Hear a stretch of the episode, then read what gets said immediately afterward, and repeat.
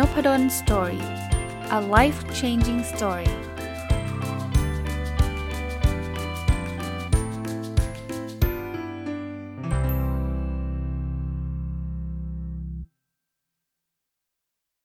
สวัสดีครับ ยินดีต้อนรับเข้าสู่ Nopadol's Story Podcast นะครับ แล้วก็ยินดีต้อนรับเข้าสู่รายการ Weekend Entrepreneur นะครับ รายการที่ผมจัดทุกวันเสาร์นะ ที่ต้องการให้เราลองลองมองในอีกมุมหนึ่งนะครับ ว่าการเป็นผู้ประกอบการเนี่ยจะไม่จำเป็นต้องลาออกจากงานประจำทันทีนะครับ เราอาจจะเริ่มจากจุดเล็กๆนะครับ ใช้เวลา weekend นะครับวันเสาร์อาทิตย์หรือจะเป็นเวลาว่างก็ได้นะครับ ในการเริ่มทำอะไรเล็กๆของเรานะครับเช่นเดิมนะครับในทุกสัปดาห์ผมจะมี 2 part หลักๆนะครับ part แรกผมก็จะนำเอาหลักการหรือเอาแนวคิดต่างๆ ที่เกี่ยวข้องกับ การเป็น weekend entrepreneur จากหนังสือหรือจากประสบการณ์อะไรต่างๆ มาเล่าให้ฟังนะครับ part ที่ 2 จะเป็นตัวอย่างเลยครับว่ามีการหารายได้พิเศษ หารายได้เสริมจากการทำหน้าที่อะไรบ้างนะครับ ก็เริ่ม part แรกเลยนะครับ น่าจะเป็นชุดสุดท้ายละที่ผมจะเอาความรู้มาจากหนังสือของคุณ Nick Loper นะครับ ชื่อ The Side Hustle นะ part นี้วันนี้ที่จะมาฝากเนี่ย มาจาก ท้ายๆเล่มที่เขาเขียนว่า 10 questions to consider นะครับ ก็คือสิบเรื่อง 10คำถามที่เราควรจะต้องคิดนะครับสำหรับการ move on กันการได้เริ่มต้นทำเป็น side hustle ก็คืองานงานงานเสริมนั่นแหละนะครับ ที่ผมใช้คำว่า weekend entrepreneur หรือผู้ประกอบการวันหยุดนั่นแหละครับนะลองมาดูคำถามแต่ละคำถามนะครับว่าคำถามนี้เนี่ยคำถามเป็นคำถามอะไรนะครับ ที่เราจำเป็นต้องคิดนะคำถามที่ 1 เลยนะครับ how excited are you about the idea นะผมขยายความให้นะครับ ก็คืออแปลก่อน คุณรู้สึกตื่นเต้นกับไอเดียคุณขนาดไหนนะคือการเป็น weekend entrepreneur เนี่ย มันไม่ใช่ทำครั้งเดียวแล้วมันจะสำเร็จนะครับนะเพราะฉะนั้นเนี่ย การที่เราจะทำได้ต่อเนื่องเนี่ย จึงเป็น key success factor นะครับ ความต่อเนื่องหรือการทำอะไรซ้ำแล้วซ้ำเล่าที่จะทำให้เราอยู่กับมันนานพอ จนทำให้เราเชี่ยวชาญ หรือหาหนทางไปสู่ความสำเร็จได้ จึงเป็น key success factor นะคราวนี้ ถ้าเราเริ่มต้นจากสิ่งที่เราฝืน มันคงทำได้ไม่นานนะนะเช่นสมมุตินะ เราไม่ใช่เป็นคนที่วาดรูปเก่งเลยนะครับ แต่เราเห็นว่าเออวาดรูปขายแล้วมันได้เงินดีเนาะเราก็เลยพยายามวาดรูปนะผมว่าเราอาจจะทำได้ในช่วงต้นๆนะแต่สุดท้ายเนี่ยเราก็จะทำได้มันทำมันได้ไม่ดี เพราะเราไม่รักมัน เราก็จะไม่พัฒนานะทำไปสักพักหนึ่งเราเราก็อยากล้มเลิกละเพราะฉะนั้นคำถามแรกก็คือ คุณลองตอบคำถามนะครับว่าคุณรู้สึกตื่นเต้นกับสิ่งที่คุณทำมากน้อยแค่ไหนนะครับตื่นเต้นมันสะท้อนถึงความรักอะในสิ่งที่เราทำนะครับ อันที่2นะครับ is there a clear path to your first customers or sales นะแปลว่าคุณมีหนทางชัดเจนหรือยังนะครับ ในการได้มาซึ่งลูกค้าคนแรกหรือการขายครั้งแรกของคุณนะคือ พูดง่ายๆว่าเรามีแผนการแค่ไหนนะครับ เราเราไม่ได้ทำงานในเด็กนะครับ อย่าลืมนะครับ เรากำลังเป็น week end entrepreneur เรากำลังเป็นผู้ประกอบการวันหยุด เพราะฉะนั้นเนี่ยถ้าเราไปบอกทำไปเรื่อยๆแหละ ฉันอยากทำฉันก็ทำอันนั้นเขาเรียกงานอดิเรกนะครับ เพราะฉะนั้นถามตอบคาถามนี้ได้ได้หรือยังนะครับเช่นจะทำคุกกี้ ฉันชอบทำคุกกี้เนี่ย คุณจะขายมันได้ยังไงนะ คุณจะขายผ่านเพจไหม คุณจะขายให้กับคนรอบตัวปากต่อปากไหม หรืออะไรก็ตามนะครับ เพราะฉะนั้น ตอบคำถามที่ 2 ให้ได้นะครับคำถามที่ 3 ที่เราต้องตอบคำถามนี้ให้ได้ก่อนที่เราจะเริ่มเป็น Weekend Entrepreneur ก็คือ how much time will it realistically take to get off the ground มันต้องใช้เวลามากน้อยแค่ไหนครับ ถึงเราจะได้เริ่มต้นทำสิ่งนี้ได้ ผมบอกแบบนี้นะครับ ส่วนใหญ่แล้ว Weekend Entrepreneur เนี่ยนะครับ หลาย ๆ ครั้งมันแทบจะไม่ต้องใช้เวลาอะไรมากเลยอะสมมุติว่าท่านอยากทำคุกกี้ขายผ่านเพจเนี่ย อย่างแรกที่ท่านทำคือ set up page ซึ่งผมมั่นใจว่าท่านทำได้ภายใน 1 ชั่วโมง อาจจะน้อยกว่านั้นด้วยซ้ำนะครับ มันทำง่ายมากอะนะบางคนบอกโอ๊ยไม่เชี่ยวชาญเอาให้เพื่อนมาช่วยก็ได้นะครับ อันที่ 2 คือท่านรู้จักวิธีทำทำคุกกี้ ซึ่งผมก็ค่อนข้างมั่นใจนะครับ ว่าคนที่อยากทำคุกกี้ขายคงเคยทำคุกกี้มาแล้วอะคงน้อยคนนะที่ไม่เคยทำอะไรมาก่อนเลย ไม่เคยทำคุกกี้มาก่อนเลย แล้วอยู่ดีก็มี passion อยากมาทำคุกกี้ถ้ามีผมก็ ก็ท่านก็ต้องคิดว่าท่านต้องใช้เวลาในการเรียนการทำคุกกี้นานแค่ไหน ซึ่งปกติทั่วไปอีก มันคงไม่ได้ใช้เวลาเป็นแบบ 10 ปีถึงจะทำคุกกี้เป็นอะไรเงี้ยมันมันไม่ถึงขนาดนั้นนะฮะเพราะฉะนั้นคำถามนี้ท่านก็ต้องถามตัวเองนะครับว่ามันจะต้องใช้เวลามากน้อยแค่ไหน ที่ท่านจะเริ่มทำอะไรบางอย่าง ซึ่งผมให้กำลังใจว่าส่วนใหญ่ที่เราคิดอยากจะทำกันมักจะไม่ใช่ เป็นอะไรที่ต้องเทคไทม์มาก ยกเว้น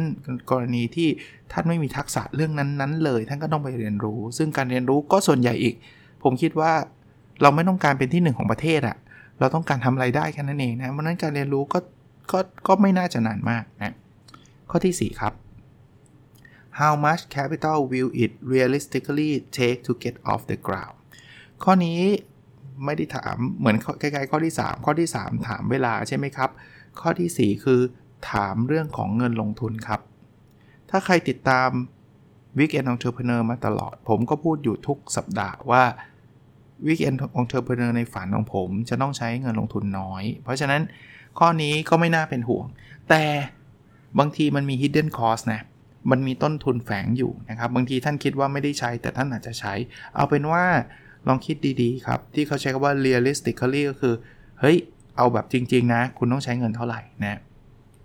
บางอย่างมันต้องมีอุปกรณ์อะผมผมยกตัวอย่างเช่น เราอยากจะรับจ้างถ่ายรูปเนี่ยอ่ามันต้องมีกล้องแหละ คุณจะไปยืมกล้องคนอื่นก็คงไม่ได้ใช่ไหมกล้องตัวหนึ่งเท่าไหร่คุณให้ชัดนะ แล้วที่ผมบอก hidden cost คือมันไม่ได้มีแค่ค่ากล้องไงมันอาจจะมีอุปกรณ์เสริมขาตั้งกล้องเลนส์อะไรพวกนี้ ซึ่งบางทีแพงกว่ากล้องด้วยก็มีนะ เพราะฉะนั้นเนี่ยเอาให้ชัดว่าเราต้องเงินมีเงินลงทุนเท่าไหร่นะครับ ข้อที่ 5 ครับ what's the revenue potential แปลว่าแล้วคุณจะสามารถทำรายได้ได้เท่าไหร่ แน่นอนไม่มีใครรู้หรอกครับว่าลูกค้าจะมีกี่คน แต่คำว่า potential แปลว่าศักยภาพอะรับจ้างถ่ายรูปคุณรับจ้างเป็นรายชั่วโมงใช่ไหมชั่วโมงหนึ่งคุณจะชาร์จเท่าไหร่ แล้วคุณมีเวลาสักกี่ชั่วโมง โดยประมาณเนี่ยคุณจะเห็นว่าศักยภาพเต็มที่อาจจะได้เงินสัก 1 0,000 บาทต่อสัปดาห์ อันนั้นคือเต็มที่แล้ว เราก็จะรู้เลยว่ารายได้เราจะเต็มที่ได้แค่ 40,000 บาทต่อเดือน โดยเฉลี่ย นะอันนี้อันนี้คือคือ potential ทั่วไป การเขียนบล็อก รายได้จะมาจากไหนนะโฆษณาโฆษณามันจะได้ประมาณสักเท่าไหร่ เราลองคิดเราลองคำนวณไหม แน่นอนใหม่ๆอะบล็อกเราคงไม่มีคนตาม 10 ล้านคนหรอกใช่ไหมอ่าบล็อกตามเนี้ยเพราะนั้นเรเวนูมันน่าจะประมาณนี้นะหรือตอนแรกอาจจะเป็นศูนย์อาจจะเป็นศูนย์สัก 5 เดือน อาจจะเป็นศูนย์สักปีหนึ่งนะครับ ก็เราเราก็ไม่รู้นะ แต่ว่าเราต้องมีการประมาณการนะครับอะคราวนี้มาดูข้อที่6นะ ข้อที่ 6 how easy it is it to operate นะแปลเป็นไทยว่า เฮ้ย เวลาเราจะบริหารจัดการเนี่ยมันยากมันง่ายขนาดไหนนะครับ ผมว่ามันก็แล้วแต่งานอีกเหมือนกัน แต่ว่าเราก็คงต้องพิจารณา แล้วก็ตอบคาถามนี้ให้ได้นะ เช่นถ้าผมจะเขียนบล็อกเนี่ย ก็ต้องนั่งคิดนะครับว่าเวลาเรา operate ทำอะไรบ้าง เราต้องอ่านหนังสือ เราต้องมาเรียบเรียง เราต้องมานั่งเขียนนะครับ ซึ่งถ้ามันเป็นการทำบล็อก ผมก็คิดว่าไม่น่าจะยากนะ แต่พอสมมุติว่าเปลี่ยนไปเป็นการทำพอดแคสต์นะผมว่าพอดแคสต์จะเริ่มมีความซับซ้อนมากกว่าบล็อกนะ เพราะว่านอกจากการเตรียม content ซึ่งคงคล้ายๆ กับการเขียนบล็อกเนี่ยมันต้องมีการอัดเนอะการอัดก็จะต้องมีกระบวนการละนะครับนะเขียนบล็อกเนี่ยจะไปเขียนตามร้านกาแฟก็คงทำได้นะครับ เสียงดัง ๆ ก็ไม่มีปัญหา แต่ว่าถ้าเป็นการอัดไปอัดพอดแคสต์ตามร้านกาแฟอาจจะไม่ได้ละนะอุปกรณ์ต้องใช้อะไรบ้างนะครับ หรือถ้ามันไปไปมากกว่านั้นหรือซับซ้อนกว่านั้นนะครับ เราเราจะพูดถึงเรื่องของการถ่ายสตูดิโอหรือเรื่องอื่นๆนะฮะก็เอาเป็นว่าเราต้องต้องตอบให้ได้ครับว่ามันง่ายหรือยากขนาดไหนนะครับไม่ใช่ว่ายากเราต้องเลิกนะครับ ยากเราก็ต้องเตรียมตัวนะมาดูคำถามข้อที่ 7 นะครับคำถามข้อที่ 7 คือ how easy is it to automate or delegate นะผมว่าคำถามนี้สำคัญนะคือคำถามแปลก่อน มันมันง่ายแค่ไหนในการที่เราจะสามารถใช้ระบบอัตโนมัติ หรือว่า ในการที่จะมอบหมายให้กับคนอื่นช่วยทำนะอย่างที่ผมเล่าให้ฟังมามาโดยตลอดในรายการ Week and Entrepreneur นะครับว่าเอ่อถ้าเมื่อไรก็ตามเนี่ยทุกอย่างมันต้องมาผูกติดกับเวลาของเราหรือตัวเราเท่านั้นเนี่ยผมว่างานนั้นจะสเกลได้ยากนะครับสเกลก็คือทำให้มันขยายใหญ่ได้ยาก ซึ่งก็ไม่ได้ผิดอะไรนะครับ โดยเฉพาะในช่วงต้นๆเนี่ยการที่เราจะต้องทำทุกอย่างด้วยตัวเองก็เป็นเรื่องปกตินะแต่ถ้าเกิดเราคิดให้ยาวกว่านั้นนะครับว่า วันหนึ่งเราก็ไม่อยากจะใช้เวลาในวันหยุดมาทำงานสักสักร้อยเปอร์เซ็นต์นะนะเราอยากที่จะมีคนมาช่วยหรือมีระบบมาช่วยเนี่ย ก็ต้องพยายามหา weekend entrepreneur ที่ตอบคำถามข้อนี้ได้ดี ๆ นะครับว่า เออ บางอย่างมันใช้ระบบอัตโนมัติได้นะ บางอย่างเนี่ยเเรามอบหมายให้กับคนอื่นทำก็ก็ก็ได้นะะผมยกตัวอย่างเอาง่าย ๆ นะครับการทำบล็อกการทำพอดแคสต์เนี่ยแน่นอนการเขียนเนี่ยอาจจะ automate ยากหน่อยนะครับ ถึงแม้ว่าจะมี AI แล้ว แต่เราคงคงยังไม่ได้ใช้ถึงขนาดที่ว่าจะใช้ AI เขียนนะนะนั่นการเขียนอาจจะอยู่กับเรา แต่ว่าเรื่องกราฟิก เรื่องการทำภาพ เราอาจจะไม่ได้เชี่ยวชาญแล้วอาจจะใช้เวลามากกว่าการเขียนอีกถ้าเกิดเราทำอะถ้าอย่างนี้เราก็อาจจะต้องคิดว่าเราจะสามารถจะ delegate ได้ไหมอ่า delegate ก็คือให้คนอื่นมาช่วยทำให้ ซึ่งปัจจุบันผมก็มีคนมาช่วย 1 คนนะฮะหรือ automate เนี่ยมันมีเว็บทรงเว็บไซต์เยอะแยะนะครับที่ที่ กึ่งกึ่ง automate อาจจะไม่ได้ automate ร้อยเปอร์เซ็นต์แต่ว่ามันทำทำภาพสวย ๆ ได้แป๊บเดียวเองนะครับ เราหยิบรูปมีเทมเพลตมีอะไรให้อะอย่างเงี้ยก็จะจะตอบโจทย์ข้อนี้ได้นะครับ ข้อที่ 8 ครับ จริง ๆ ต่อเนื่องจากข้อเมื่อกี้เลย how easy is it to scale นะก็คือมันมันจะทำการขยายธุรกิจเราเนี่ยมันมันง่ายหรือยากแค่ไหน ถ้าธุรกิจเราเนี่ยมันไปผูกติดกับตัวเรา เช่นสมมุติว่าเราจะสอน แบบ face to face นะอ่าผมยกตัวอย่างนะ อย่างเงี้ยสเกลยาก เพราะว่า face to face ก็คือเราต้องไปยืนสอนเนี่ยครับ ถ้าไม่ยืนก็ไม่ได้รายได้ถูกไหมแต่เราจะไปยืนสอนได้สักกี่ที่ล่ะครับ มันก็ได้ที่เดียว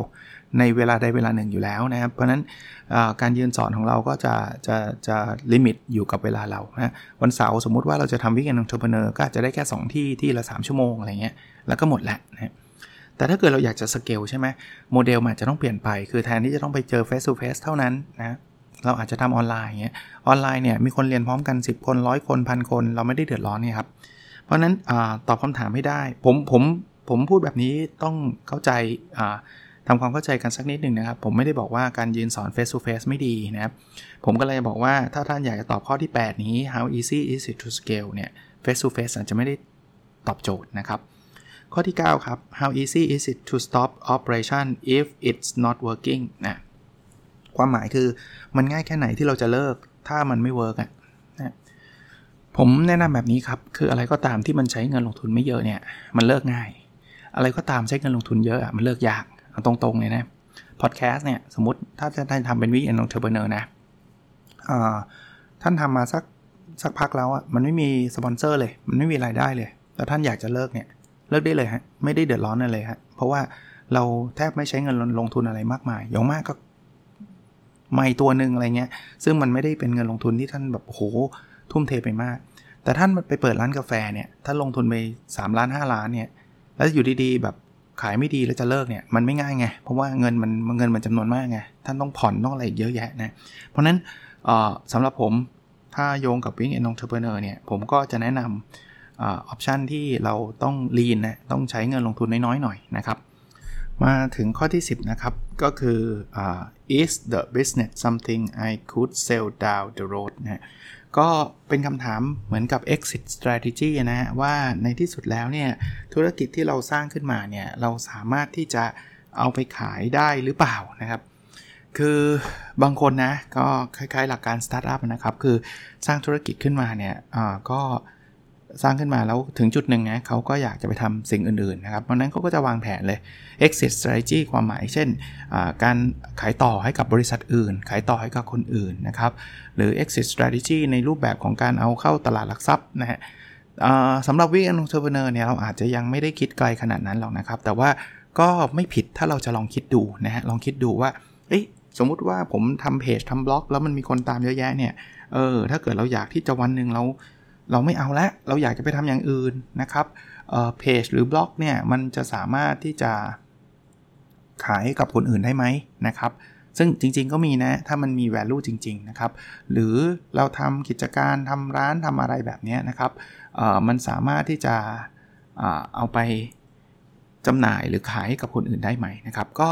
ผมว่าก็เป็น 10 ข้อที่ที่มีประโยชน์นะครับ อ่านั้นเป็น part แรกนะครับ part แรกสำหรับการ จัด weekend entrepreneur คือเอาความรู้ในรูปแบบต่างๆ แล้วก็น่าจะเป็นตอนที่สำหรับหนังสือเล่มนี้นะครับ ใช้พูดมาตลอด The Side Hustle ของคุณ Nick Loper น่าจะหมดแหละ เดี๋ยวผมก็จะ move on ไปอ่านหนังสือหลาย ๆ เล่มนะครับ แล้วก็จะมาเล่าให้ฟังเนี่ยสำหรับ part ที่ 2 เช่นเดิมนะครับ จะเป็น part ที่ผมจะเอาตัวอย่างนะครับอของ weekend entrepreneur หรือจะเรียกว่าเป็นงานงานเสริมงานพิเศษ ต่างๆนะอันนี้มาจากอีกแหล่งหนึ่งนะครับ มาจากหนังสือที่ชื่อว่า The Ultimate Side Hustle Book นะครับ โดยคุณ Elana Varon นะ part นี้จะเป็นงานเสริมที่เกี่ยวข้องกับการแก้ปัญหานะครับ เป็นบทที่ 11 ของหนังสือเล่มนี้คือ solve a problem นะจริงๆ มันมันเป็น part ที่กึ่งๆ แนวแนววิชาชีพอะครับนะอะลองดูสิครับว่าคนทำงานพาร์ทไทม์เนี่ยเขาสามารถทำอะไรได้บ้างนะเริ่มต้นอันแรกเลยครับก็คือเป็น รับจ้างทำบัญชีนะผมว่าใครที่เป็นนักบัญชีเนาะเรียนทางบัญชีมาเนี่ยนอกจากเราจะเป็นนักบัญชีที่ทำงานในบริษัทหรือทำงานอะไรแล้วเนี่ยวันเสาร์อาทิตย์ หรือวันหยุดวันว่างๆเนี่ยเราสามารถที่จะรับจ้างทำบัญชีได้นะครับ ก็ตรงนี้ต้องมีความรู้ทางด้านบัญชีแน่นอนนะสำหรับเรทของต่างประเทศเนี่ยเขาจะได้เงินอยู่ระหว่าง 20 ถึง 150 เหรียญต่อชั่วโมงเลย เขาบอกว่ามันขึ้นอยู่กับโปรเจกต์นะครับนะ ก็ลองดูนะครับผมว่านักบัญชีประเทศไทยก็เยอะนะหรือถ้าจะเอาล้ำๆนิดหนึ่งนะในต่างประเทศเขามี AI trainer นะ AI คือ artificial intelligence นะครับ แต่ว่าเราไม่ได้เป็นคนที่ต้องเขียน AI เอง หรือสร้าง AI เองนะ แต่เป็นคนเทรน AI นะคน train AI ก็คือคนที่ feed ข้อมูลเข้าไปครับนะว่าอันนี้มันแปลว่าอะไรนี้แปลว่าอะไรนะ ตรงนี้ผมว่าถ้ามี instruction ให้เราเราสามารถทำได้เทรน AI นะ เช่นสมมุติว่าฟิล์มเนี่ยฟิล์มนี้แปลว่าโรคนี้ฟิล์มนี้แปลว่าอีกโรคหนึ่งเนี่ยเราต้องเป็นคนกำหนดให้ AI ทราบก่อน แล้วเดี๋ยว AI มันจะเรียนรู้นะครับสำหรับ pay range เขาบอกว่ามันแล้วแต่งานเลยแล้วแต่งานเลยเขาก็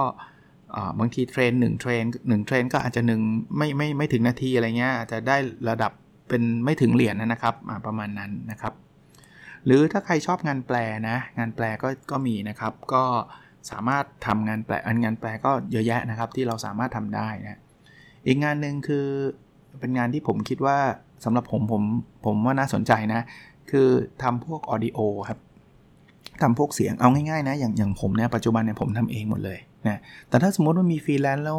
แล้วค่าใช้จ่ายไม่เยอะมากเนี่ยเออผมอัดเสียงแล้วผมส่งให้ฟรีแลนซ์ผมเลย ส่งให้ส่งให้ฟรีแลนซ์นะฟรีแลนซ์ก็จะไปทำเสียงทำ sound effect ทำนู่นทำนี่ให้มันเพราะสวยงามเนี่ยจริงๆ เอาตรงๆ ผมเคยติดต่อแล้ว แต่ปัญหาของผมมีอยู่ประการหนึ่งคือ ตารางผมไม่ชัด เพราะว่าฟรีแลนซ์ผมเนี่ย ที่ผมเคยติดต่อเขานะครับเขาก็รับงานนะเขาก็บอกว่าอาจารย์ต้องส่งให้ผมสักสัปดาห์หนึ่งโหผมสัปดาห์หนึ่งมันไม่ไหวไงปัจจุบันเนี่ยอัดกันวันต่อวันเลยไงซึ่งผมก็เข้าใจเขานะว่า โอ้ถ้าเกิดผมสมมติผมอัด3ามทุ่มแล้วผมจะต้องโหลดลง4ี่ทุ่มเนี่ยใครจะมาทำไฟล์ผมทันใช่ไหมมันก็ต้องปรับที่ตัวผมเองแหละนะว่าผมอาจจะต้องถ้าเขาใช้เวลาสัปดาห์หนึ่งผมก็ต้องมีคอนเทนต์ล่วงหน้าสัปดาห์หนึ่งอะซึ่งตอนนี้ยังทำไม่ได้ไงก็เลยอ่าไม่เป็นไรอัดเองแล้วกันจัดการเองแล้วกันนะแต่เนี้ยคือคืองานที่มันเป็น side hustle ได้เลยนะครับก็คืองานที่มันเป็น weekend entrepreneur ได้เลยนะนอกจากนั้นเนี่ยจะเป็นงานที่เกี่ยวข้องกับการเก็บข้อมูลต่างๆนะครับเขาเรียกว่าบุ๊กคีเปอร์เนาะ bookkeeper ก็อาจจะเป็นข้อมูลทางการเงินต่างๆนะครับช่วยช่วยจัดการพวกใบเสร็จพวกอะไรต่างๆ เยอะแยะมากมายเนี่ยอันนี้ก็มีรายได้อยู่ราวๆ 20 เหรียญถึง 50 เหรียญต่อชั่วโมงอ๋อ audio engineer เมื่อกี้นะฮะที่ผมเล่าให้ฟังนะครับ ก็ทำรายได้อยู่ประมาณ 15-60เหรียญต่อชั่วโมงนะอีกงานหนึ่งนะครับเป็นงานที่ไปช่วยเขาทำการทดลองนะ จะเรียกว่าอะไรครับ เป็นเป็น participant น่ะสมมติว่าเรามีการทดลองทำนู่นทำนี่เนี่ยเราสามารถเป็นอาสาสมัครนะครับนะในในสายวิทยาศาสตร์มีเยอะนะที่เราจะต้องทดลองกับคนเนี่ยเขาก็จะต้องรับอาสาสมัครนะครับ ซึ่งมันก็แล้วแต่การทดลองนั้นๆนะครับว่าต้องมีอะไรให้เราทำมากน้อยแค่ไหน หรือเอาง่ายๆนะที่เราเราเห็นอยู่เรื่อยๆ การทดลองในด้านจิตวิทยาต่างๆนะ ไอ้พวก bias ความลำเอียงในการตัดสินใจที่ professor Dan a r i e l i ทำการทดลองระหว่างกลุ่ม control กับกลุ่ม treatment กลุ่มควบคุมกับกลุ่มที่ได้รับการทดลองเรื่องนู่นเรื่องนี้ ไอ้พวกเนี้ยเขาก็จะจ่ายเงินจ้างคนเข้ามาร่วมร่วมการทดลองนะอันนี้ก็ก็สามารถทำเงินได้นะครับ สามารถทำเงินได้นะตัวอย่างอันถัดไปที่สามารถทำได้ อันนี้จะมีความรู้นิดนึงก็ผมเป็นพวก Data Analyst นะคือคนที่เขา เก่งเรื่องสถิติเรื่องการคำนวณเรื่อง Data วิเคราะห์ Data ต่างๆเนี่ยจริง ๆ ในองค์กรเนี่ยต้องการคนเหล่านี้เยอะมากนะครับ แต่ว่าถ้าเรามีความรู้เรื่องนั้นอยู่แล้วเนี่ยเสาร์อาทิตย์เราอาจจะรับจ็อบนะรับจ็อบมาทำ Data Analysis ให้กับบริษัทบางบริษัทซึ่งเขาเขาอาจจะไม่ต้องการจะจ่ายเงินเป็นแบบ full time อะคือไม่ต้องการจ่ายเงินพนักงานแบบ เป็นเป็นพนักงานประจำนะครับ ก็ก็รับเป็นโปรเจกต์โปรเจกต์แบบนั้นก็น่าจะน่าจะน่าสนใจนะหรืออาจจะไม่ใช่บริษัทก็ได้นะครับ อาจจะเป็นส่วนบุคคลนะที่ที่แบบเฮ้ยเออเราอยากจะรู้เรื่องนี้ เราอยากจะทำเรื่องนี้ก็จ้างคนมาจัดการให้นะตอนเนื่องจาก Data Analysis อ่าโทษที Data Analyst ก็คือคนที่ทำพวก Data Visualization นะอ๋อ Data Analyst ก็บอกได้ได้เงินประมาณ 30 เหรียญต่อชั่วโมงเนี่ยส่วน Data Visualization คือคนที่จะทำให้ การวิเคราะห์มันออกมาเป็นรูปกราฟิกสวยงามที่นำเสนอได้ได้สวยๆ ดีๆ อันนี้เราก็ต้องมี knowledge ระดับหนึ่งทีเดียวนะครับ ในการออกแบบแดชบอร์ดอะไรพวกนั้นนะก็สามารถทำเงินได้ประมาณ 30 เหรียญต่อชั่วโมงนะครับ ก็เป็นอะไรที่น่าสนใจนะอีกอันนึงที่ผมคิดว่าก็เป็นเพนสำหรับคนที่อาจจะไม่ได้เชี่ยวชาญนักนะครับ ชื่อมันคือ document conversion and formatting นะครับ นึกนึกถึงภาพแบบนี้ครับ เราอยากจะ จะเราอยากจะเปลี่ยน format จาก Word ให้มันกลายเป็น PowerPoint เปลี่ยนจาก PowerPoint ให้เป็น PDF ซึ่งหลายอันเราทำเองได้นะเอา Word เป็น PDF เนี่ยผมคิดว่าคลิกเดียวก็ทำได้ แต่ว่าถ้ามันเริ่มมีความซับซ้อนบางที เปลี่ยนแล้วไม้หันอากาศไม่มา เปลี่ยนแล้วตกขอบ เปลี่ยนแล้ว format มันเละอะคนเหล่านี้เขาจะมีความเชี่ยวชาญนะเขาจะมีโปรแกรมเฉพาะทางในการปรับในการเปลี่ยนนะครับนะก็สามารถจ้างเขาได้นะนะครับเขาก็เขาบอกว่า fix format ทีนึงก็อาจจะ2อสเหรียญนั่นแหละ few dollar นะ few dollar นะอีกอันนึงที่เขาต้องการคือ Fix Software Bugs นะ Fix Software Bugs ก็คือพวกbug ที่เกิดขึ้นในซอฟต์แวร์เออบางทีเราเราเราเราใช้ซอฟต์แวร์บางอย่าง แล้วมันแบบเจ๊งเอาล่าสุดเลยประประสบการณ์ส่วนตัวตอนนี้ ไม่ใช่ตอนนี้เสียตอนนี้ดีขึ้นแหละ แต่ก่อนหน้านี้สักประมาณสัปดาห์ 2 สัปดาห์เนี่ย Word ผมเจ๊งเฉยเลย คือเปิดไม่ได้ครับ เปิดแล้วมันไม่ขึ้นเฉยเลยนะก็ uninstall Office แล้วก็ reinstall ไปใหม่หาย แต่สักพักเจ๊งอีกนะ แล้วก็ทำทำเองอยู่2อสารอบอะอย่างเงี้ยถ้าเกิดสมมุติว่าเราไม่ได้มีความเชี่ยวชาญมาก อาจจะหาคนที่เป็น software fix software bug ก็คือคนที่จะมาช่วย fix ได้ว่าอ๋ออันนี้ต้องทำอย่างนี้อาจารย์ต้องทำอย่างงู้นนะครับ อันนี้ก็สามารถหารายได้ไม่น้อยนะ แต่มันขึ้นกับความซับซ้อนของซอฟต์แวร์นะ ผมคิดว่า 40 เหรียญต่อชั่วโมงนะครับเขาบอกนะ เมื่อกี้พูดไปแล้วเนอะการแปลภาษาต่างๆนะครับอีกอันนึงก็คือทำทำวิจัยตลาดนะครับทำวิจัยตลาดนี่มีเยอะแยะเลยครับ รับจ้างเก็บข้อมูล รับจ้างสัมภาษณ์ บุคลากรต่างๆนะครับ เขียน report นู่นนี่นั่นนะฮะรายได้ไม่น้อยนะครับเขาบอกว่า 25 เหรียญต่อชั่วโมงนะครับหรือบางที่ถ้าเกิดมันมันต้องเดินทางมันต้องสัมภาษณ์เยอะเนี่ยก็อาจจะ 100 เหรียญต่อชั่วโมงเลยนะครับ อันนี้ก็สามารถทำได้นะ ใครที่มีฝีมือทำพวก mobile app developer ก็สามารถทำได้ปัจจุบันเนี่ย เวลาผมจ้างให้คนช่วยทำแอปนู่นแอปนี่ของผมนะครับแม้แม้กระทั่ง C Score หรือแอปบุ๊กคอยนะครับเป็นเป็นเว็บเป็นเว็บนะครับไม่ใช่แอปในมือถือนะแต่อันนี้เขาพูดถึงแอปมือถือ แต่กำลังจะยกตัวอย่างว่า ก็ก็สามารถรับ job ทำในช่วงเวลาว่างก็ได้นะครับสำหรับคนที่เขาไม่ได้ต้องการความเร็วอะไรมากมายเนี่ย rate ในอเมริกานะ ถ้าทำ mobile app เนี่ย จะอยู่ที่ประมาณ 50 เหรียญต่อชั่วโมงโดยเฉลี่ยนะครับ โดยเฉลี่ย ไม่ใช่เฉพาะแอปนะครับพวก motion graphic designer ถ้าถ้ามีนิดก็สามารถทำได้เช่นเดียวกัน เดี๋ยวนี้เนี่ย ผมเลยเถิดไปนะครับ ใน YouTube เนี่ย ก็จะมีแบบการทำกราฟิกใน YouTube การทำให้พวกอะไรอะรูปภาพประกอบอะไรพวกนี้ก็สามารถทำได้ อันนี้เขาก็เรทนะครับ motion graphic designer เรท30 ถึง 100 เหรียญต่อชั่วโมงเนี่ย มาดูอีกอันนึงเป็น packaging designer อันนี้คือการดีไซน์แพ็กเกจนะครับว่าแพ็กเกจอันนี้มันจะสวยงามมันควรจะดีไซน์อะไร แต่แต่เรนจ์ของเรทในการจ่ายก็ค่อนข้างจะแวรี่ตั้งแต่ 30 ถึง 100 เหรียญต่อชั่วโมงเนี่ยอีกอันนึงคือ Photo Retoucher or Restorer ก็คือการทำโฟโตกราฟหรือหรือรูปภาพนะที่ทำให้มันสวยงามอะ retouch ทำให้มันสวยก็ต้องใช้ทักษะหรือใช้เทคนิคพอสมควรนะ ถ้าใครสนใจทำพวกแบบ Photo Retouch พวกนี้50ถึง100 เหรียญต่อชั่วโมงทีเดียวนะก็อย่างอย่างที่ผมเล่านะครับว่ามันเป็นพวก professional ครับ เพราะนั้นพวก professional เนี่ยก็ก็มักจะมีค่าจ้างในงานที่มันต้องการสกิลสูง ค่าจ้างก็จะสูงตาม หรือเชื่อไหมฮะทำสไลด์ presentation design ก็มีนะ ซึ่งปัจจุบันผมก็ช่วยให้มีมีผู้ช่วยมาช่วยทำนะครับ เวลาทำ presentation เนี่ย ผมก็ทำแบบพิมพ์พิมพ์พิมพ์พิมพ์เข้าไปแหละ แล้วผู้ช่วยผมก็ช่วยเลยฮะในทำให้มันสวยงามออกมาเป็นสไลด์ที่แบบเออบางทีเชื่อไหมครับสไลด์สวยอยากสอนนะ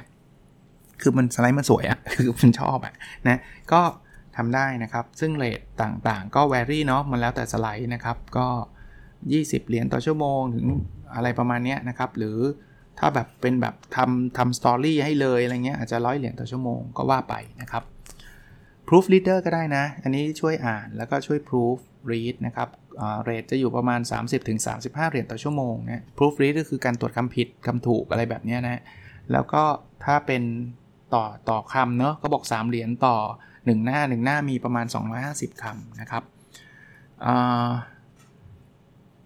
social media analyst อันนี้ก็เป็นคนที่คอยวิเคราะห์เรื่องของโซเชียลมีเดียว่า engagement เป็นยังไงโพสต์ไหนมี engage มากกว่ากันโน่นนี่นั่น ก็ทำเงินได้อีกเช่นเดียวกันถ้าใครศึกษาเรื่องนี้มานะครับ อยู่ที่ 25-50 เหรียญต่อชั่วโมงนะครับอ่าหรือ Spreadsheet Consultant อันนี้คือจะแนะนำพวก Excel อะนะสูตรอะไรยังไงแบบไหน Format Excel ทำ Data Data พวกนี้ก็ ก็สามารถทำเงินได้นะครับ 10ถึง30 เหรียญต่อชั่วโมงในการทำ Spreadsheet หรือพวก UX Specialist UX ย่อมาจากคำว่า User Experience นะ คือถ้าเกิดสังเกตไอ้พวกแอปพลิเคชันเนี่ย เราจะพบว่าบางอันใช้ง่าย บางอันดูใช้ยากเนี่ย คนนี้แหละครับที่เขาจะมาช่วยทำให้ครับว่า เฮ้ย อย่างนี้กดทีเดียวก็จบ อันนี้ไม่ต้องกดหลายทีนะ Specialist เนี่ยชาร์จได้ประมาณ 40 เหรียญต่อชั่วโมงนะครับ เว็บดีไซน์ อ่า นี้ก็ออกแบบ เว็บเลยครับนะถึงแม้ว่าตอนนี้มันมีทูลต่างๆ ที่จะออกแบบได้ฟรีนะแต่ว่าถ้าใช้คนที่เราพูดคุยกันในรายละเอียดได้เนี่ยก็อาจจะทำให้มันตอบโจทย์เราได้มากกว่าเนี่ยก็ 30-80ถึงเหรียญต่อชั่วโมงนะครับนะอันนี้คือเฉพาะดีไซน์นะนะครับ ถ้าเป็นเว็บ developer นี่คือทำเว็บขึ้นมาเลยเนี่ย อันนี้ก็อยู่ที่ 40 เหรียญต่อชั่วโมง ผมว่าใครเริ่มต้นอย่างนี้ก็ได้ครับ ที่เอาตัวอย่างพวกนี้มาเนี่ยไม่ได้แปลว่าท่านจะต้องทำตามพวกนี้ทั้งหมดนะแต่ ใครที่ทำงานที่มันเป็นวิชาชีพบางอย่างเนี่ย ผมคิดว่าคนทำไอทีเนี่ยลองมองลองมองงานแบบนี้ดูก็ได้นะครับ รับเป็นจ็อบคืออย่าไปเบียดเบียนงานประจำงานประจำเราทำอยู่แล้ว แต่ว่าวันเสาร์อาทิตย์เนี่ยถ้าเขามินิทนะเขียนเว็บแอปอย่างที่บอกนะเราเราทำเสาร์อาทิตย์ผมว่าก็น่าจะทำได้นะแต่ก็ต้องบอก expectation กับลูกค้าไว้นะครับว่าเออเรามีเวลาแค่นี้เพราะนั้นเนี่ยโปรเจกต์นี้ต้องใช้เวลาเดือนหนึ่งแต่ว่าต้นทุนอาจจะถูกนะ ถ้าคุณคุณไปจ้าง บริษัทใหญ่ ๆทำอาจจะแพงกว่านี้ ซึ่งเขาก็ต้องเทรดออฟเองนะ ถ้าเขาอยากได้เร็วก็อาจจะไม่ต้องจ้างเรา แต่ผมเชื่อครับว่าเราจะมีลูกค้าบางส่วนที่แบบไม่ต้องเร็วหรอก เราไม่ได้รีบอะไร แต่ว่าคุณทำวันเสาร์อาทิตย์ก็ได้ แล้วไม่ต้องเร็วนะ ก็ก็จะสาสามารถสร้างรายได้ได้ คนที่เป็นวิชาชีพอย่างบัญชีเงี้ย เอออยากได้ได้รายได้พิเศษก็ก็สามารถนะครับ ผมก็เข้าใจนะนักบัญชีหรือนักวิชาชีพต่างๆ ก็จะทำงานหนักอยู่แล้ว แต่ว่าโจทย์ของเราคือการเป็น weekend entrepreneur หารายได้เสริมเนี่ยผมว่ามันก็ not bad นะครับ หลาย ๆ หลาย ๆ อันลองลองมาเป็นไอเดียเท่านั้นนะครับนะแล้วเดี๋ยวผมก็จะทยอยมาเล่าเป็นไอเดียแบบนี้เรื่อย ๆ นะครับ โอเคนะครับ หวังว่าจะเป็นประโยชน์เช่นเดิมนะครับ แล้วเราพบกันใน episode ถัดไปครับ สวัสดีครับ